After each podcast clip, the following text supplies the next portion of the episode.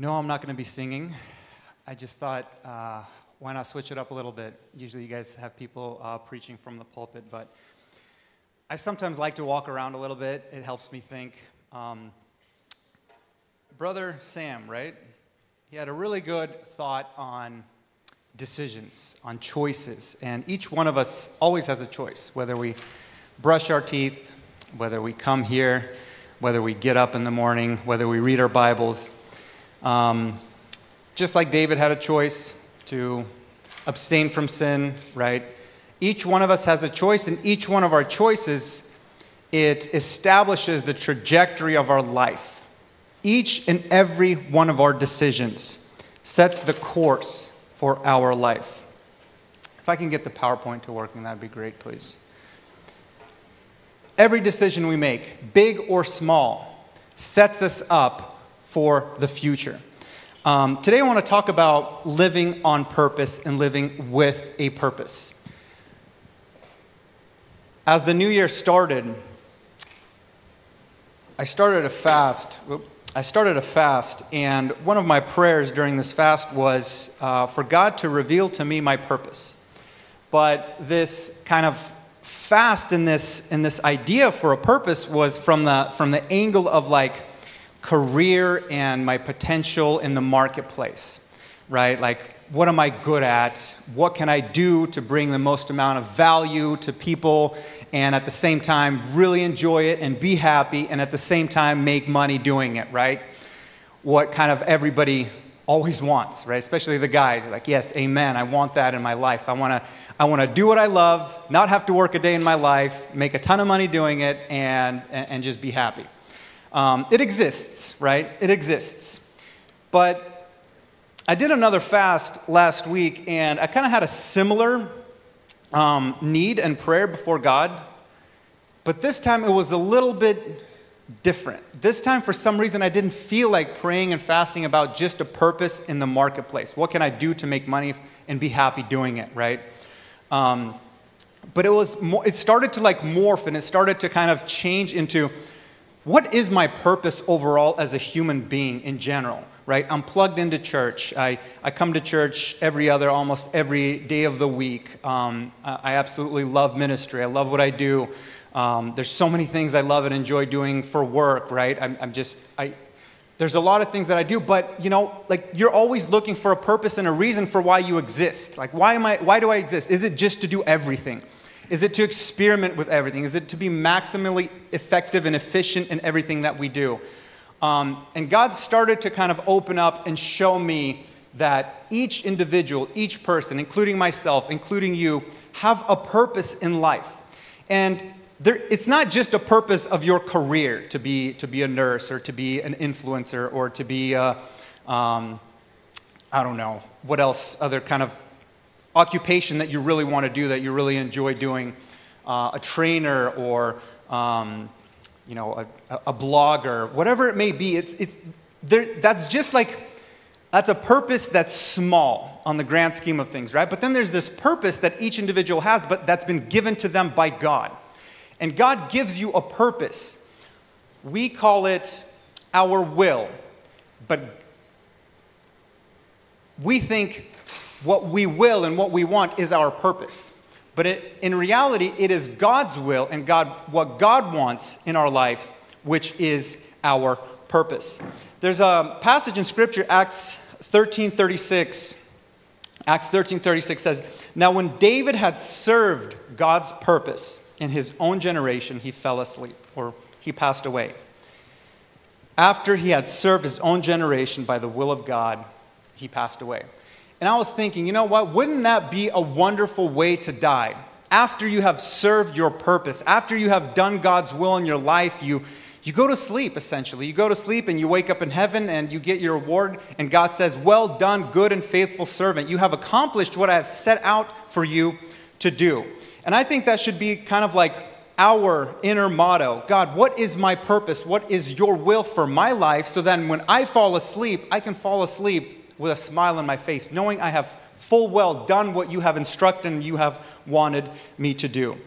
And purpose, like we see on the screen, is just the reason for which something exists, something is done, and something is made. Everything in our life has a purpose, right? Your cell phone was designed by someone for a specific purpose, for a purpose of communication, for a purpose of working. Shoes are designed for a purpose of what?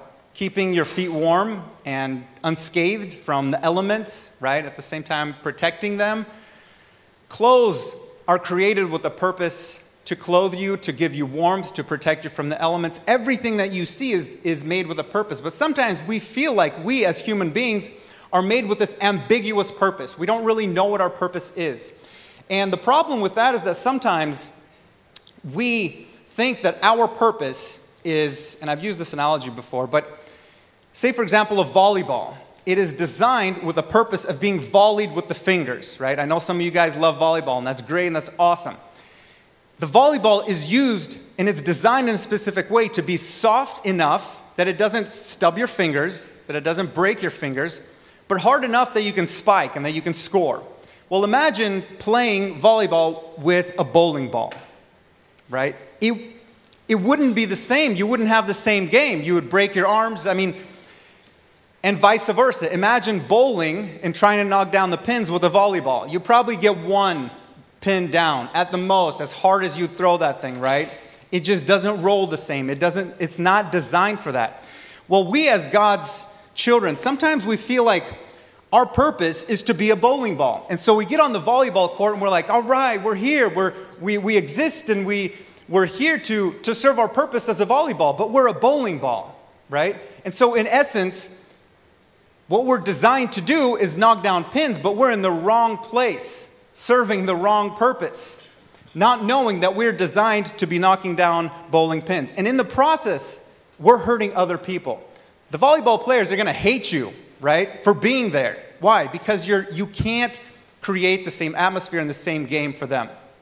And so I think that's why it's really important for us to know our purpose in life. What is our purpose? What is the reason for why I'm alive, right? Obviously, the reason isn't because you have you have evolved from a little organism, right? Went up the, the, the, food chain, and now somehow you're a human being. You exist without a purpose, right? That's the secular worldview of evolution. No, we have been designed.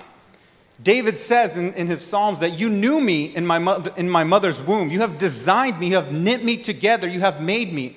And if David says that, each one of us can say that. You have a specific purpose, and you have a talent, you have an ability, you have a knack, you have something that your neighbor does not have. You also have weaknesses and challenges that no other person has. But you have been given your personality, your temperament, your abilities, the place that you're at to serve a specific purpose. And that's what I want to talk about today. I want to talk about that purpose for why we are made, why we exist. Why do we do the things that we do? Are we a bowling ball on a volleyball court? Or are we a, or are we a volleyball on, in a bowling alley. Ask yourself these questions rhetorically. Where I exist, am I maximizing my efforts? Am I blessing the people around me? Or should I reconsider what I'm doing? Purpose gives your life meaning. Will is what you want to do, purpose is what you're meant to do. A lot of times we have our, not a lot of times, all the time, we have our own will and we think, God, I have this strength and I have this ability and I'm really good this, at this one thing. So I think this is what I'm designed to do. This is what I've been made to do. And so we do it because that's our will. And we think just because we have that will, that's what God wants us to do. But our will is our want. And our want isn't always what our purpose is, it's not what we were designed to do. If our want is to get rich and famous and build a huge business, right? And we say, oh, you know, God, I'm, I'm going to do it for your glory. I'm going to start tithing 110% of all of my profits. And just, just make me a millionaire so I can make, you know, a million dollars um, a month, whatever, right? And God is going to be for your glory. That's your will. That's your human want. That's your human desire. But that's not your purpose because God has created you. Maybe He you are really good with money. Maybe you're great at making money. Maybe you'd make a fantastic businessman, but maybe that's not your purpose. And that's why it's important for you to realize who you are, where you're at in life, and do what you're meant to do, not what you will to do. Will is good, will is fine. In the meantime, until you find your purpose, until you discover purpose. Why? because knowing God's will allows us to live on purpose. That's why it's really important to know what God's will for us really is. And I wanted to go through, um, but before I do that, God's will is for His glory and satisfaction and pleasure, and it is perfect. Every time we see in Scripture God's will for someone or for something to do something, it is always perfect. It is always for the greater good. It is always to benefit and to bless the maximum amount of people. And His will is perfect. Our will is for our glory, our satisfaction, and our pleasure, and it's always flawed. Our will is always selfish. Our, our will is always to expand our own boundaries, expand our own selves, to develop our own selves, but not to serve and benefit the most amount of people. When we look at life of Jesus Christ, he didn't come and say, you know what?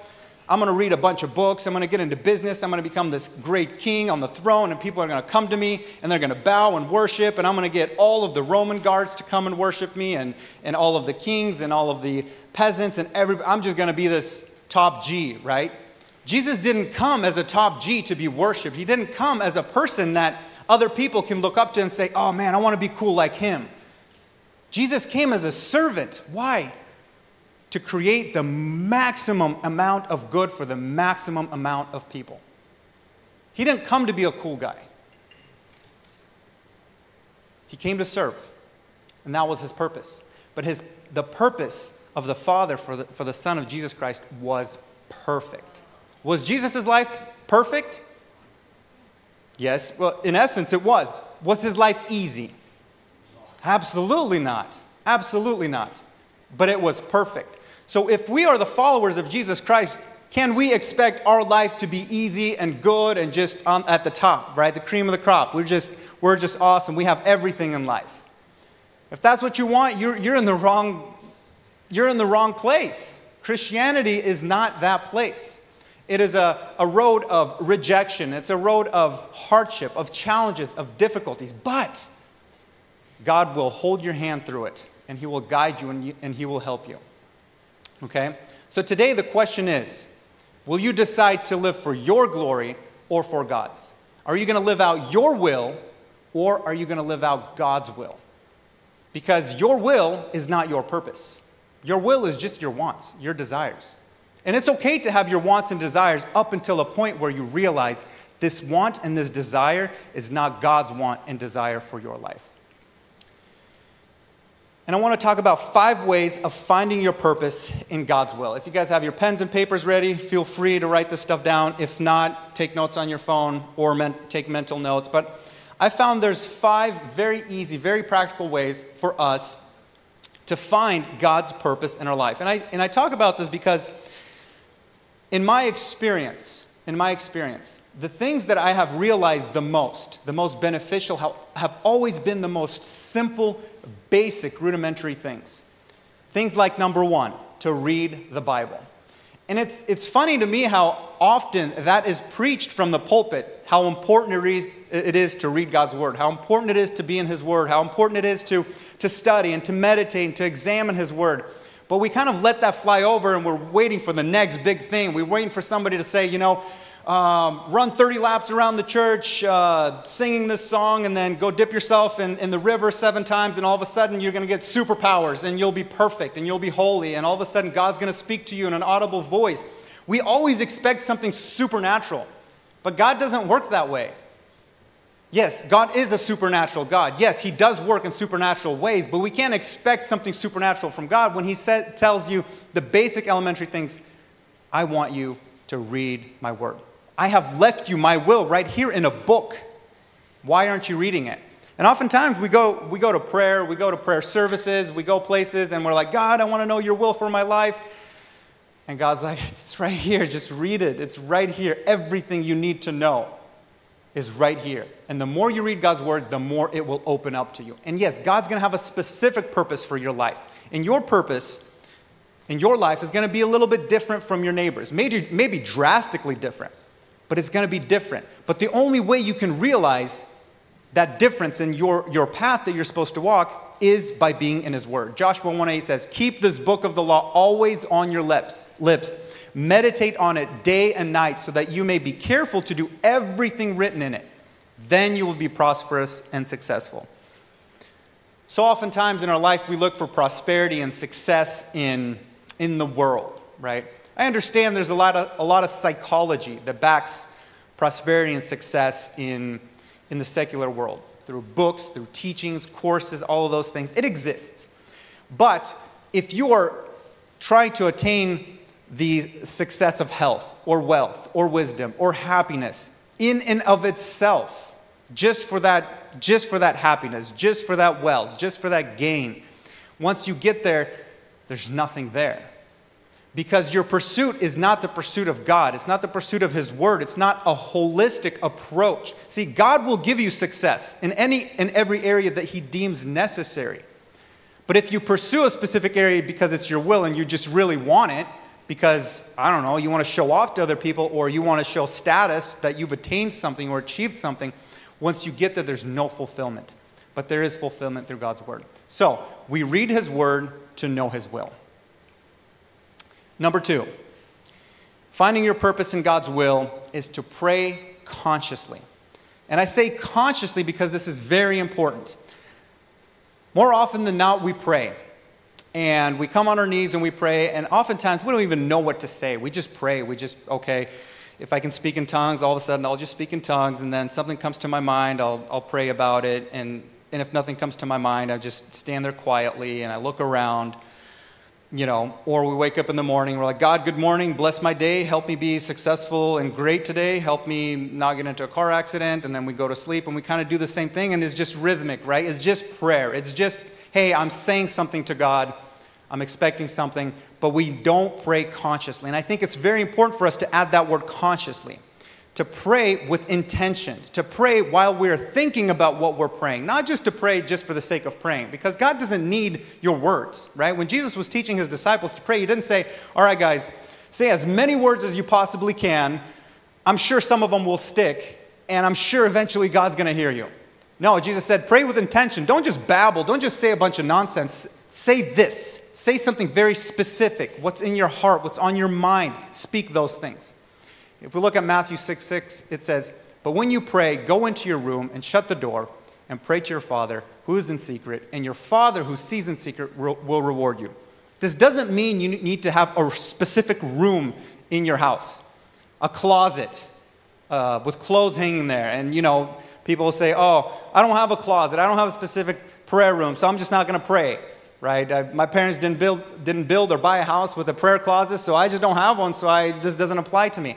No, you go to this prayer closet, meaning you go to this place in your mind and in your heart where you can think about what you're saying, where you can basically write God a letter, right? To this place where it's just closed, it's just you and Him. Don't let any distractions come your way. Turn off the music if it's distracting you. If it's, if it's not distracting you, turn it on, right?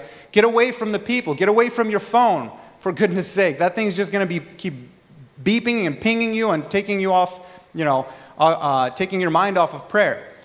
But you open up to God. And when you open up to God, you start to understand yourself. Have you guys ever had that? I love to take prayer walks. I, I, I especially enjoy prayer walks more than just, you know, praying on my knees. I do both. But I live by Chambers Bay and I love to just walk around Chambers Bay and I just sometimes leave my phone at home just because I, I want to disconnect. Um, and I'll walk and I'll pray. And what I've realized over the years is that when I'm praying, right, again, consciously, I'm, I'm thinking about what I'm saying to God. I'm not just saying a bunch of stuff like a shotgun, like, hey, I hope some of this sticks, God, and I hope you answer some of these things. But I'm praying consciously. I understand what I'm praying. I'm thinking through, I'm analyzing what I'm saying. And more often than not, I start to understand myself. Like, whoa, where is that coming from? Why do I really want what I'm praying about? And I start to understand wait, that, that motive right there, that's a selfish motive. And I stop myself and I say, God, I'm sorry. That was actually a selfish prayer. But you know what? That wouldn't happen if your closet doors are wide open, if you've got so many distractions, right? If your prayer is not conscious, if you're not really thinking and analyzing what you're saying, you're not going to really even understand yourself. So prayer allows you to understand yourself better. You understand your position with God, as well as Him to hear what you are saying. So pray consciously to open up to God and to understand your own thoughts. Because when you do understand your own thoughts, you get a better idea of where and what position you're praying from. Number three, listen to others' advice and counsel. In Proverbs 19:20, and this is probably like every other verse in Proverbs, it says, "Listen to advice and accept instruction that you may gain wisdom in the future." Why? Why listen to, a, to others' advice and others' counsel? To understand how, how you are and where people see you. Advice and instruction and counsel are sometimes hard to swallow. Why? Because we don't really want to agree with the things that people say. But what I've realized over the years, in my experience, is that people oftentimes can see and understand you from the side a lot better than you can. They see your ministry, they see your movements, they see what you're doing, right? You're in the moment, you're not paying attention to yourself, but people are paying attention to you. And they can tell you, hey, this one area in your life, you were really good at that. When you were like doing this one thing, people were just being blessed. Hey, when you were saying these things, people are actually getting hurt. Or, hey, there's this strength that you have. You should like focus on, on that strength. You should develop that strength, that ability. Right? When people counsel you, when they advise you, usually it's for your good. Usually it's for your good. I'm not talking about, um, what's that word? when you, um, Gossip, gossip. I'm, I'm not talking about gossip, right? People will always talk negative. That's, that's gossip. That's different. I'm talking about like wise counsel, advice, like, hey, brother, you need to really reconsider doing this service or this ministry. It's not really your strength. It's not really, you know, that kind of thing. Because then you can really understand who you are a lot better. That advice will help you understand who you are and how you are and that can help you understand your purpose. When I was, um, when I started uh, my ministry back in Bible college when I got married, um, the at that time the director of Bible college noticed something in me that I didn't notice in myself, and he said, "You know what, Andrey? I want you to come and help out in the office. I see you have specific strengths." And ever since then, I've been called out into ministry. And that's one more thing that I wanted to mention your calling.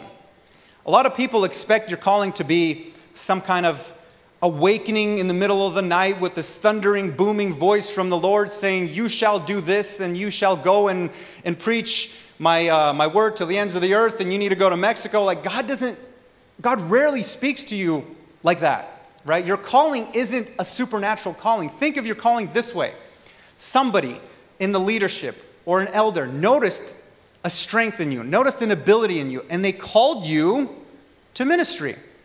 Now, that is your calling. Now, you may stay in that ministry for the rest of your life and develop that ministry, or you may go from one ministry to another and define your purpose. But your calling is when, when you know, your leader, Andrey, comes up to you and says, Brother, I see you have potential to preach. Take that as a calling from God. Because God's not going to come down to your bed in a booming, thundering voice and tell you to preach. I mean, I, I highly doubt that. That just, that rarely happens. If you're expecting that, you're going to be waiting for a calling to the day you die. Your calling is when someone calls you out to do something in the body of Christ. So be careful to listen to what people say. Number three, number four, sorry, to be active in church. 1 Peter 4:10 says, "As each has received a gift."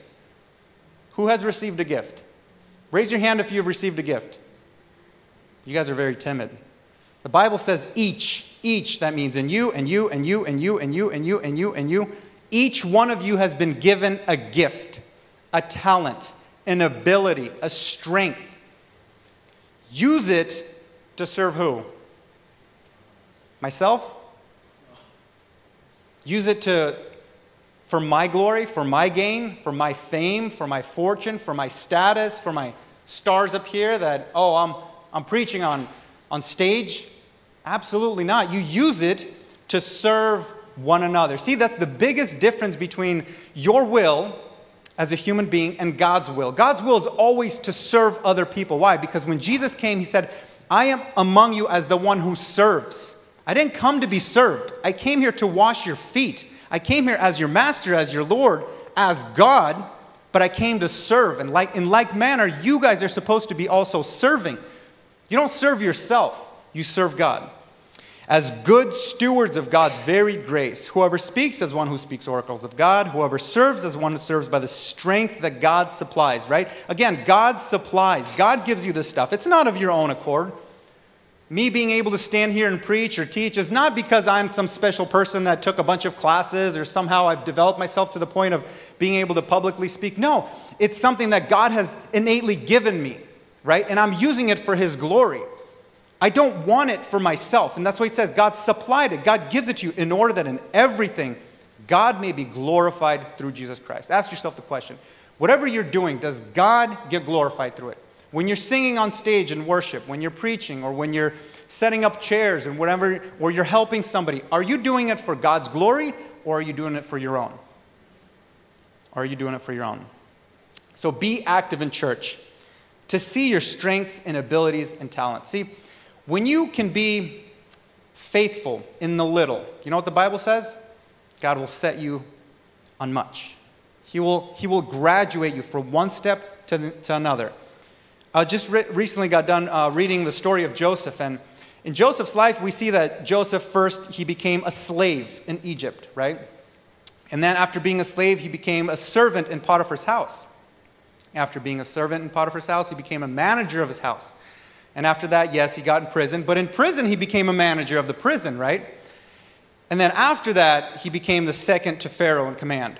And I'm thinking, like, wait, well, if God really wanted Joseph at the very end to become the second in command, right, why didn't he just take him from, from uh, Canaan and just make him, right, the second in command all of a sudden? Just skip all those steps. No, because there's a teaching, teaching phase, there's a, there's a learning curve that God wants you to go through, right? Maybe today you're setting up chairs. Do it faithfully, do it like Joseph did. Be a servant, be humble, do it all the time because there will come a time in your life when, when, when you are doing something, as small as it is, you will be faithful. Someone is going to notice your potential. Someone's going to notice you. You're putting in effort, and they're going to put you over more and more responsibilities, right? And take it as though God is doing it in your life, not man, not like the pastor called me to uh, ask me to do this favor. No, God is calling you. God works through people. God works through elders because why? God set those elders in place. Those people didn't choose their, uh, their positions, they didn't appoint themselves. God appointed them. So live that way. Be active in church. Do something, anything, anything, but be active and do it faithfully. And number five, examine yourself. To know who you really are and what you like and dislike. Examine yourself. Look, look within yourself. In 2 Corinthians 13 5, it says, Examine yourself to see whether you are in the faith. How do I know God's will for my life? Examine yourself. What you live for, what you do, what you think, why you think what you think. Is it for yourself or is it for others? Is it selfish or is it selfless? And live your life with that purpose in mind. Really quickly, these next few minutes, I want to go through three general wills that God has for you. Somewhere to get started. Maybe today you're saying, Andrey, I don't know what God's will for me is. I don't know if I'm supposed to be, you know, a worship leader. I don't know if I'm supposed to be a preacher. I don't know if I'm supposed to be an administrator. I don't know if I'm a giver. I don't know if I'm an encourager. I just don't know where to start. Well, there's three things that you can start doing, and God is going to point you in the right direction. First is gratitude. This is the easiest of the three to do. It's an attitude of grace. It's an attitude of happiness, an attitude of thanksgiving, right? It says, Give thanks in all circumstances, for this is whose will? God's will. It's God's will for your life that you give thanks in all circumstances in Christ Jesus for you. That is His will for you.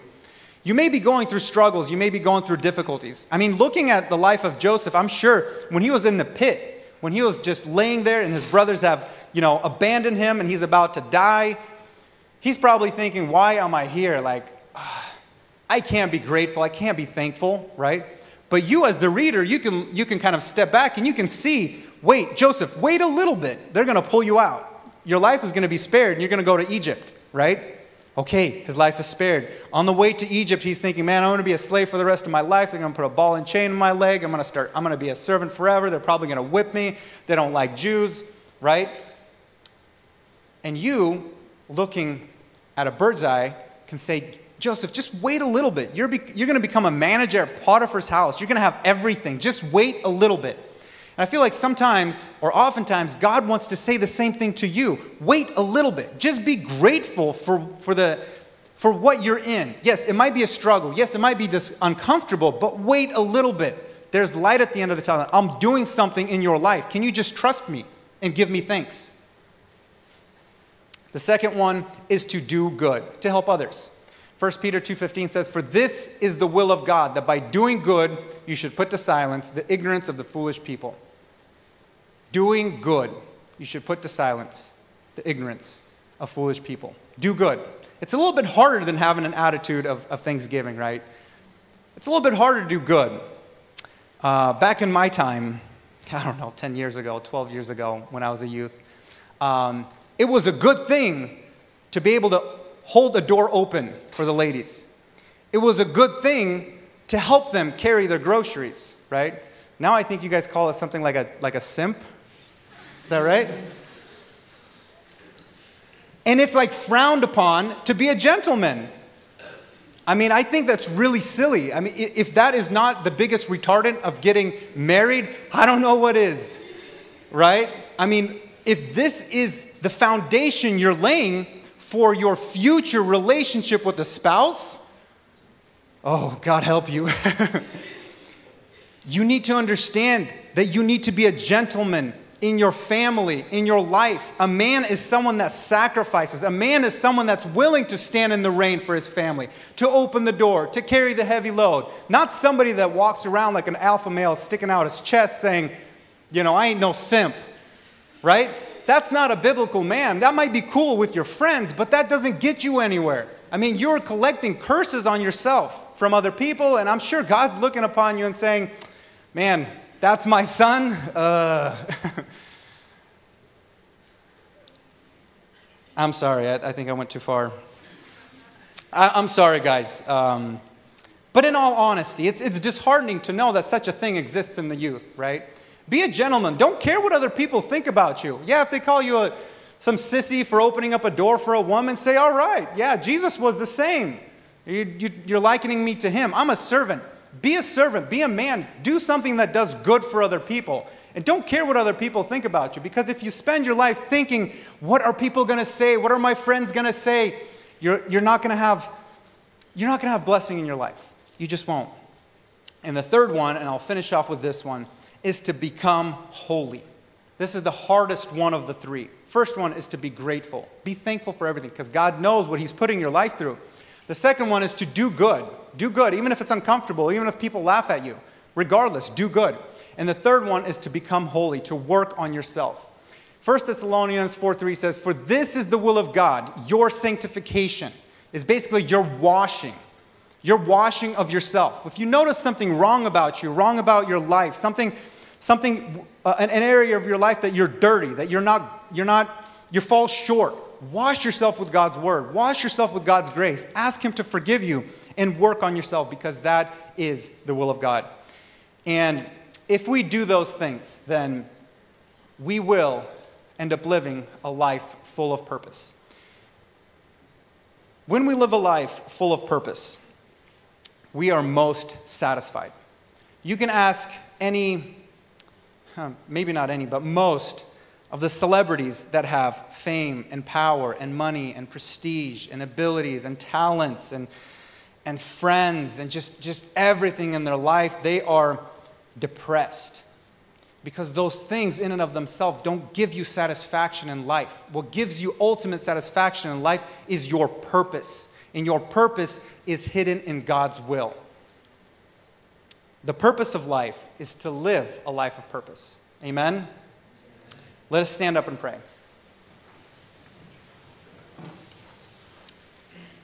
Heavenly Father, we come before you humbly, knowing and understanding full well that there